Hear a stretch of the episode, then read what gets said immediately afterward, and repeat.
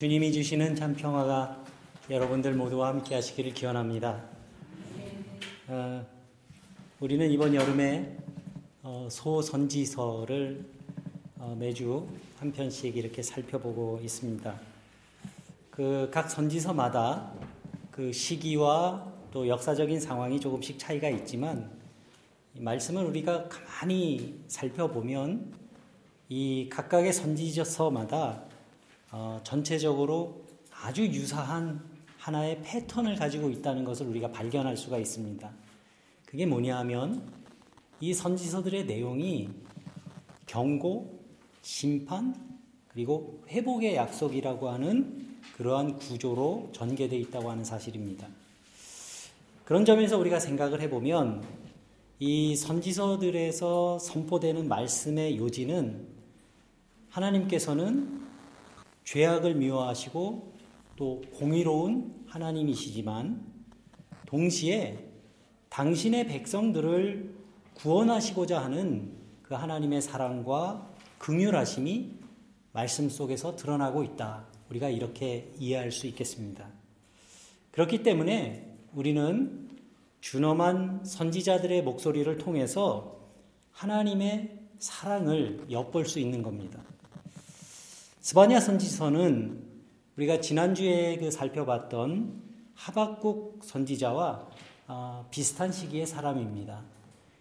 남유다 왕국에서 활동했고 또 이 스바냐 선지자가 활동했던 시기는 요시아라고 하는 어, 임금의 그 시대였는데 이 요시아 왕은 이스라엘을 새롭게 정비해서 하나님의 말씀과 그 말씀의 법도와 질서를 따라서 나라를 다스리고자 했던 어, 소위 말하는 개혁군주였습니다. 그런데 이 요시와 요시아 왕이 하나님 앞에 신실하고 또 백성들에게 칭송을 듣는 그러한 좋은 왕이 되도록 그 역할을 했던 인물이 바로 하나님의 사람 스바냐 선지자였던 겁니다. 이 스바냐서에 이제 3장으로 되어 있는데요. 이 스바냐서의 키워드를 뽑아라 이렇게 이야기를 하면 여호와의 날입니다. 이것은 그 아모스나 이사야 선지자의 사상과 또 일맥상통하는 것이기도 합니다.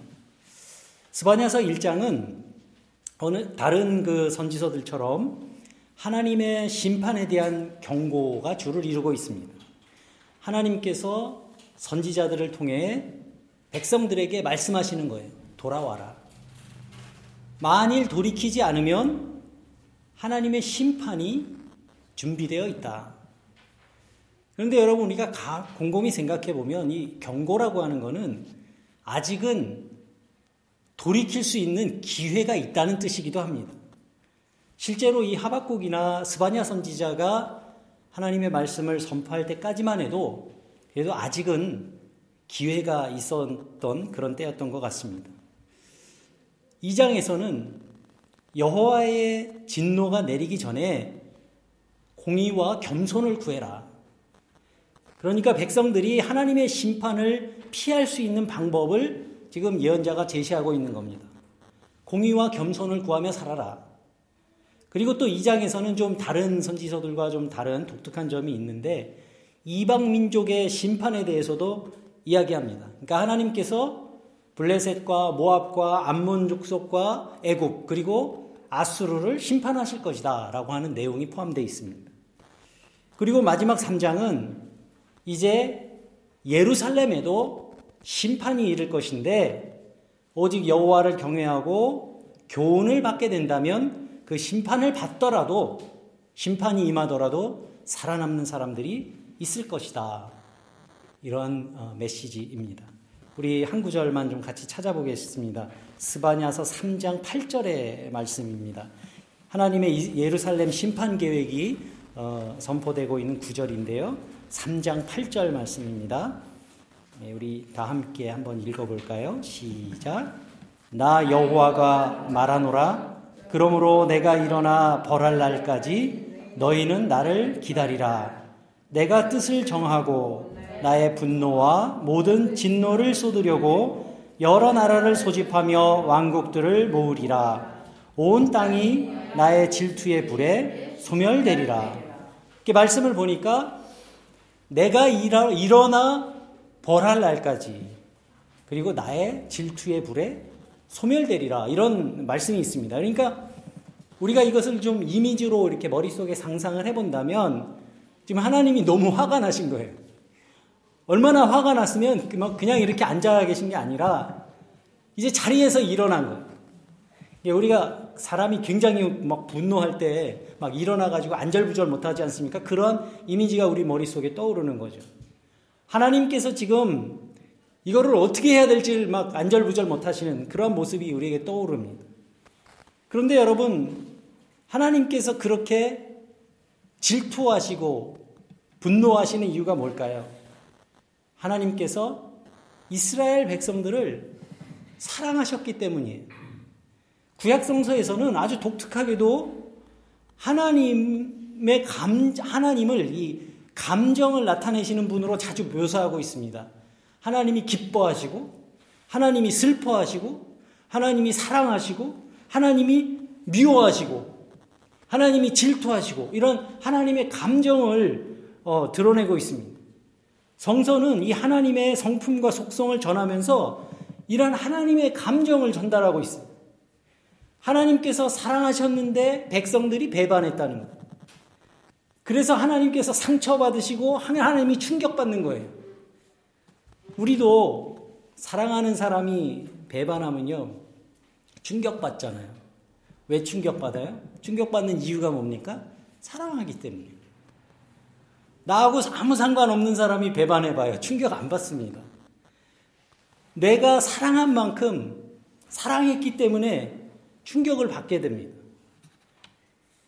위기의 시대마다 선지자들을 보내셔서 하나님께서는 당신의 백성들에게 메시지를 전달하셨습니다. 그것이 하나님이 당신의 백성들을 사랑하시는 방법이었어요. 그런데 안타까운 것은 이스라엘 백성들이 그 메신저들의 말에 귀를 기울이지 않는 겁니다. 심지어 어떨 때는 그 선지자를 막, 막 때려 죽이려고 하기도 하고요. 예레미야 선지자 같은 경우에는 그 말씀을 전했다는 이유로 여러 차례 감옥에 가기도 합니다. 백성들에게 침뱉음을 당하기도 하고요. 위협을 당하기도 하고 돌에 맞기도 하고 테러를 당하기도 하고 그렇습니다. 백성들이요. 하나님의 말씀을 전하고 있는데 그 전하는 메신저를 아주 우습게 하는 거예요. 아주 하찮게 여기기도 합니다. 신약성서에도요. 사도 바울이 여러 곳에 다니면서 이제 교회를 세우잖아요. 근데 가는 곳에서 복음을 전하면서 사람들에게 환영을 받았던 게 아니에요. 바울도 죽을 고비를 여러 차례 넘깁니다. 심지어는 사람들이 맞아갖고 쓰러져 있는 바울을 죽은 줄 알고 성 밖에 내다 버리기도 해요. 그런데 여러분, 사람들이 그렇게 행동했던 이유가 뭘까요? 선지자들의 메시지가 듣기 싫었던 겁니다. 죄 짓지 말라 하고, 말씀대로 살으라고 하고, 나를 즐겁게 해주고 있는 세상의 것들로부터 멀어지라고, 떠나라고 하고, 하나님께로 돌아오라고 하고, 너희들 그렇게 살면 모두 다 망할 거라고 말하고, 자꾸 듣기 싫은 얘기 하니까 미운 거예요. 그래서 막 죽이려고 하는 거예요. 기가 막힌 일이죠, 한마디로 생각하면. 근데 여러분, 이런 일들이 옛날에만 있는 것 같진 않습니다. 우리가요, 예배 드리면서 보통 좋은 말씀을 듣고 싶어 하죠. 목사는 좋은 말씀을 전하고 싶어 하고요. 우리 교우들은 좋은 말씀을 듣기를 원합니다. 그런데 여러분, 우리가 어떤 말씀이 좋은 말씀인지에 대해서는 한번 생각해 볼 필요가 있어요. 저는 좋은 말씀은 나를 꾸짖어 주고 나를 고쳐주는 말씀이 좋은 말씀이라고 저는 생각합니다. 달달하게 아주 달콤하게 내 마음 위로해주고 내 상처 보듬어주고 쓰다듬어주는 그런 말씀보다는 정신 번쩍 나게 하는 그런 말씀이 내 영혼을 위해서는 훨씬 더 유익한 말씀이라는 뜻입니다.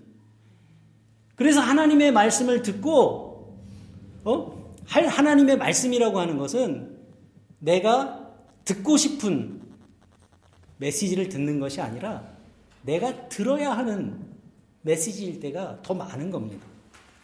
여러분 신앙생활이라고 하는 건요. 결국 자기 자신을 돌아보게 하는 겁니다. 하나님 앞에 나를 세워주는 것.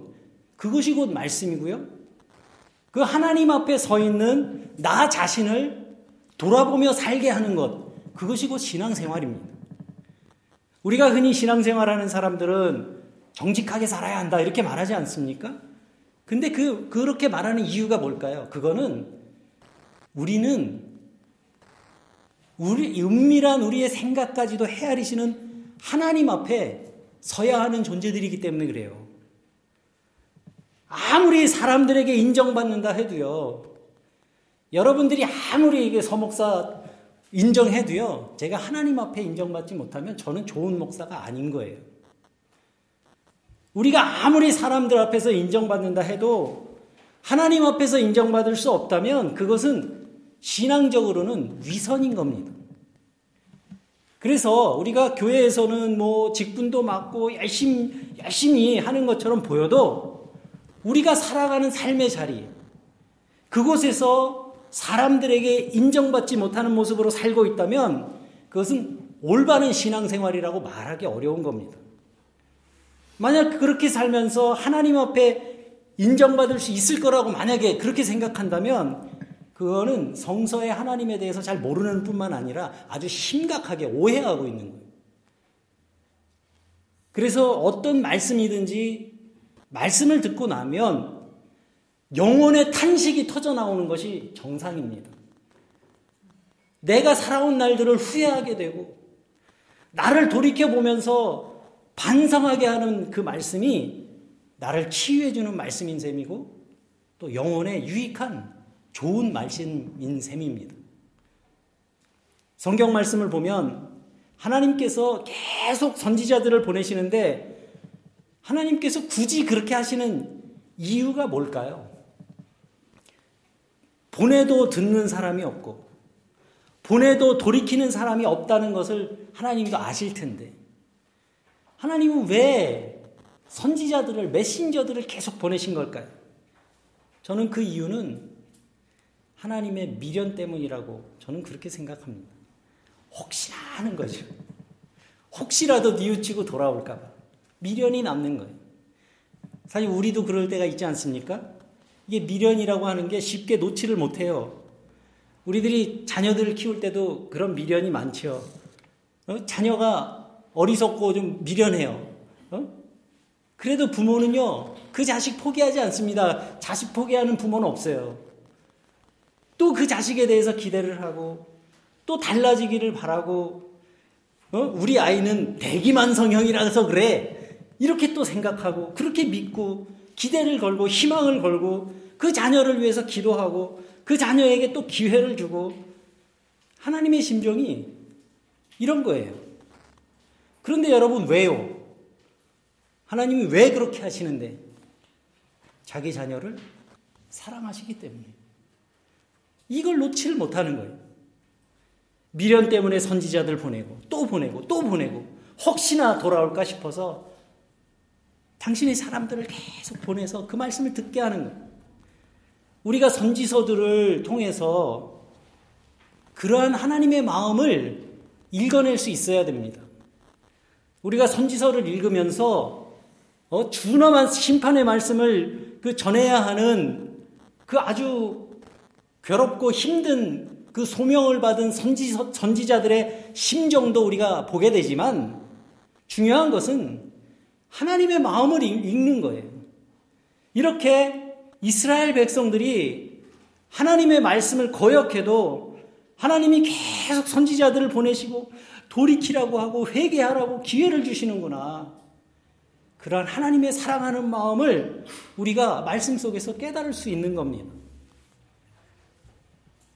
이제 오늘 어, 본문의 말씀을 보겠습니다.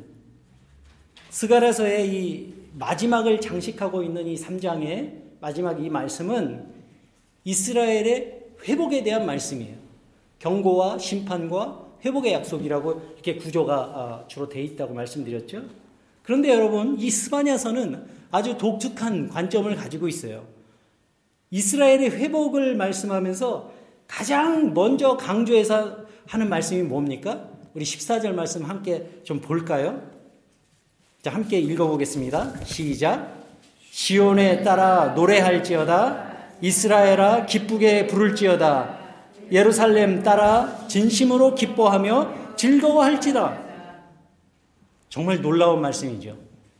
이스라엘의 회복, 하나님 백성들의 새로운 출발을 선포하시면서 하나님이 가장 먼저 강조해서 말씀하시는 것이 기뻐하고 즐거워하라는 거예요.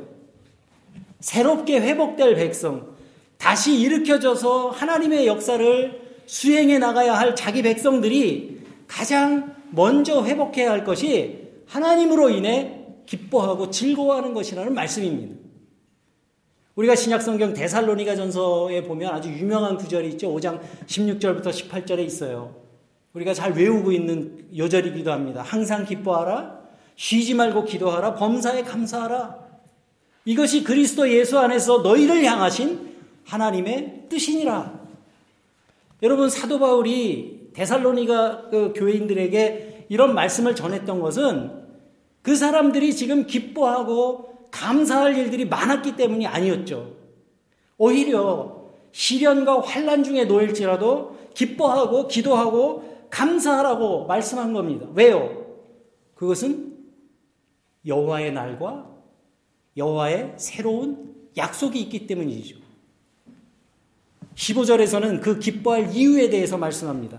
한번 15절 읽어보겠습니다. 다 같이 시작. 여호와가 내 형벌을 제하였고 너의 원수를 쫓아냈으며 이스라엘 왕 여호와가 너희 중에 있으니 내가 다시는 화를 당할까 두려워하지 아니할 것이라. 여기서 기뻐할 이유에 대해서 네 가지를 지금 말하고 있죠. 첫째가 뭐예요? 여호와가 내 형벌을 제하였고입니다.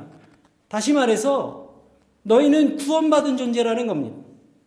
이 세상은 여전히 하나님의 심판 앞에 서 있지만 하나님으로 인해 기뻐하는 사람들은 이 하나님의 징계에서 벗어난 존재라는 겁니다. 여러분, 예수 그리스도를 통한 구원의 원리도 이와 같지 않습니까? 그리스도께서 십자가에 달리심으로 인해서 우리의 죄가 사해지고 하나님과의 화해가 이루어지게 된 겁니다. 기뻐해야 될 두 번째 이유가 뭐예요? 너의 원수를 쫓아내셨다. 이것은 이기는 자, 승리자를 말합니다. 우리가 세상에서 두려움과 근심과 어, 그런 치열한 싸움 속에서 살아가지만 우리가 분명히 기억해야 할 것은 우리는 진리 안에서 자유케 된 사람들이고 그리스도와 함께 승리한 사람들이라는 사실입니다. 이 말씀은 예수께서 보라 내가 세상을 이겼다 이렇게 선언하신 예수 그리스도의 메시지와도 일맥상통하는 말씀이라고 우리가 생각할 수 있습니다. 세 번째는 이스라엘의 왕 여호와가 내 가운데 계시다.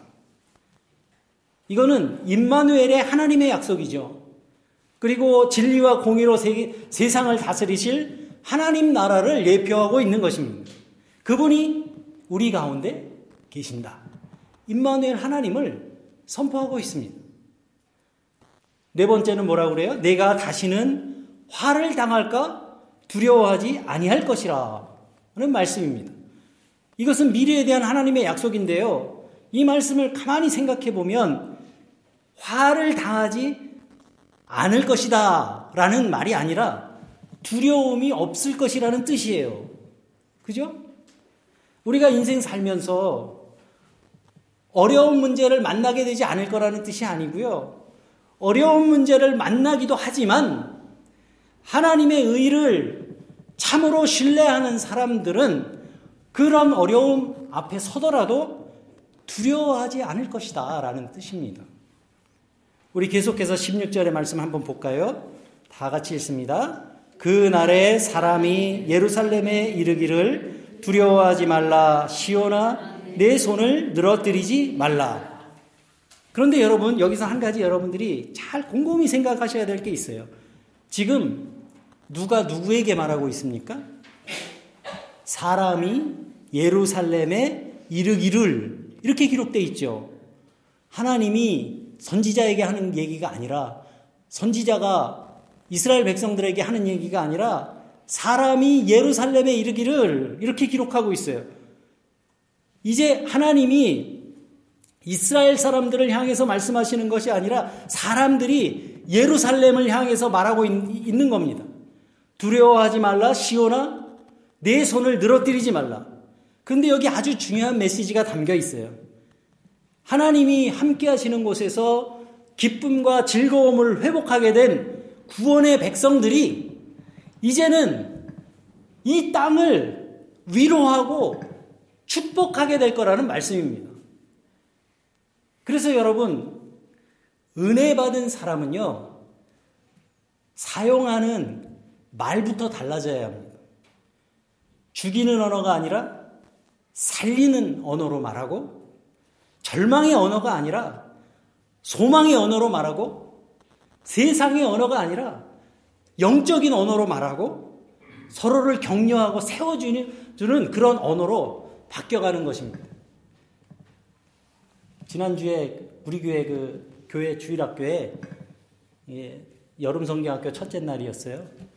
근데 그 치킨 너겟을 만들었잖아요. 그래가지고 만들어가지고 어, 은재한테 이렇게 주면서 어, 위에 가서 어, 박소영 선생님한테 좀 갖다 드리라고 그랬대요. 그랬더니 은재가 저 박소영 선생님 누군지 모른대요. 모르는데요. 그랬답니다. 그러니까 그 옆에 이제 어, 조수애가 있었어요. 조수애가 은재한테 그랬대요. 그 올라가면 머리 머리띠도 예쁘고 얼굴도 예쁘고 올라가면 금방 우리 엄마 찾을 수 있어. 되게 예뻐. 이렇게 얘기를 했다고 합니다. 이탈리아 혈통이라 그럴까요? 근데 제가 그 얘기를 듣고 아, 이 녀석 참 대단하다. 말이 얼마나 예뻐요. 우리 엄마 예쁘고 그리고 또 집에서도 그랬대요. 그, 어, 그 엄마가 이제 교회 올라고 팔찌를 막 고르고 있으니까 엄마 엄마는 팔찌 아무거나 해도 다 예뻐. 여러분들도 이런 복된 말을 하시는 분들 되셨으면 좋겠습니다. 응? 우리가 서로를 살리는 말을 해야 돼요. 부정적인 말보다 긍정적인 말로 그 사람의 영혼을 살리고 그리고 그 사람을 격려하고 위로하는 그러한 말들이 우리 성도의 은혜 받은 사람들의 언어가 돼야 되는 겁니다. 우리 17절을 계속해서 보겠습니다. 이스바냐서에서 가장 유명한 구절이죠. 우리 함께 읽겠습니다. 시작. 너의 하나님 여호와가 너의 가운데 계시니 그는 구원을 베푸실 전능자시라. 그가 너로 말미암아 기쁨을 이기지 못하시며 너를 잠잠히 사랑하시며 너로 말미암아 즐거이 부르며 기뻐하시리라 하리라. 이 말씀은 사람이 황폐한 땅 예루살렘을 향해 위로하며 선포하는 말씀이에요. 이러한 언어가 오늘을 살아가는 우리의 언어가 되어야 할 줄로 믿습니다. 이러한 말씀들이 여러분들의 입술의 고백을 통해서 지금도 전쟁과 테러의 위협 속에 몸살을 앓고 있는 이 땅 위에 선포되고 또 온갖 부정과 부패로 병들어가고 있는 나라를 향해서 선포되고 지금도 억울한 일을 당해서 눈물로 양식을 삼아 살아가고 있는 상처받은 사람들을 향한 그러한 위로의 말씀, 축복의 말씀으로 선포되어지기를 간절히 기원합니다. 우리의 하나님 여호와가 우리 가운데 계시니 그는 구원을 베푸실 전능자십니다. 그가 당신으로 말미암아 기쁨을 이기지 못하시며 당신을 잠잠히 사랑하시며 당신으로 말미암아 즐거이 부르며 기뻐하실 것입니다. 아멘. 그리고 이러한 동일한 축복의 말씀이 여러분들의 가정과 삶 속에도 충만히 임하시기를 기원합니다. 이런 격려와 위로와 확신의 말씀이 내 주변, 주변에만 머무는 그런 은혜가 아니라 지금 내 곁에 있는 여러분들의 이웃과 형제와 자매들에게 선포되는 은혜의 말이 되기를 바랍니다. 성도는요, 나 하나 잘 먹고 잘 사는 걸로 끝나는 사람들이 되어서는 안 됩니다. 성도는 서로 축복하며 살아가는 것을 본분으로 삼는 사람들이기 때문에 그래요. 그게 성도입니다. 그래서 16절과 27절의 말씀은 서로에게 힘이 되어주고 축복을 전하는 메신저가 되라는 권면의 말씀이기도 한 겁니다. 여러분, 교회가 뭡니까? 교회는 서로를 향해 하나님의 사랑과 축복을 전하고 또 격려하고 위로하여서 하나님의 소망의 열기로 채워진 그러한 공간이 그러한 공동체가 바로 교회인 겁니다. 그리고 병든 세상을 향해 위로하고 축복하면서 주님의 손과 발이 되어서 우리가 세상을 향해 나가는 것이 바로 성도들인 겁니다. 마지막으로 하나님을 기뻐하고 즐거워하는 것, 서로를 향해 축복과 격려와 희망의 메시지가 선포되는 곳에서 어떤 일들이 일어난다고 합니까? 그 말씀이 18절부터 20절의 말씀입니다. 우리 20절의 말씀을 함께 읽겠습니다. 20절 시작 내가 그때에 너희를 이끌고 그때에 너희를 모을지라 내가 너희 목전에서 너희의 사로잡힘을 돌이킬 때에 너희에게 천하만민 가운데서 명성과 칭찬을 얻게 하리라 여호와의 말이니라 그곳에서 이제 회복의 역사가 일어납니다. 부흥이 일어납니다. 내가 그때에 너희를 이끌고 너희를 모을지라 기쁨의 노래가 흘러나오고 서로를 향해 축복의 언어들이 풍성하게 소통되는 곳에서 하나님이 친히 이끄시는 일들이 일어나고 그곳에 사람들이 모여들게 되고 결국 어떻게 된다고 그래? 천하 만민 가운데 명성과 칭찬을 얻게 될 것이라 하는 말씀입니다. 오늘의 말씀을 마칩니다. 오늘 여러분들과 나눈 이 주님의 말씀과 그리고 우리 가운데 임하시는 하나님의 은총이 우리 교회와 또 우리 교회에 속한 모든 가정들과 또 여러분들이 삶 속에서 관계되는 우리의 이웃과 일터와 그리고 여러분들 한 사람 한 사람들의 그 삶의 자리에 충만히 임하시기를 주님의 이름으로 간절히 기원합니다. 이것은 여호와의 말이니라. 아멘.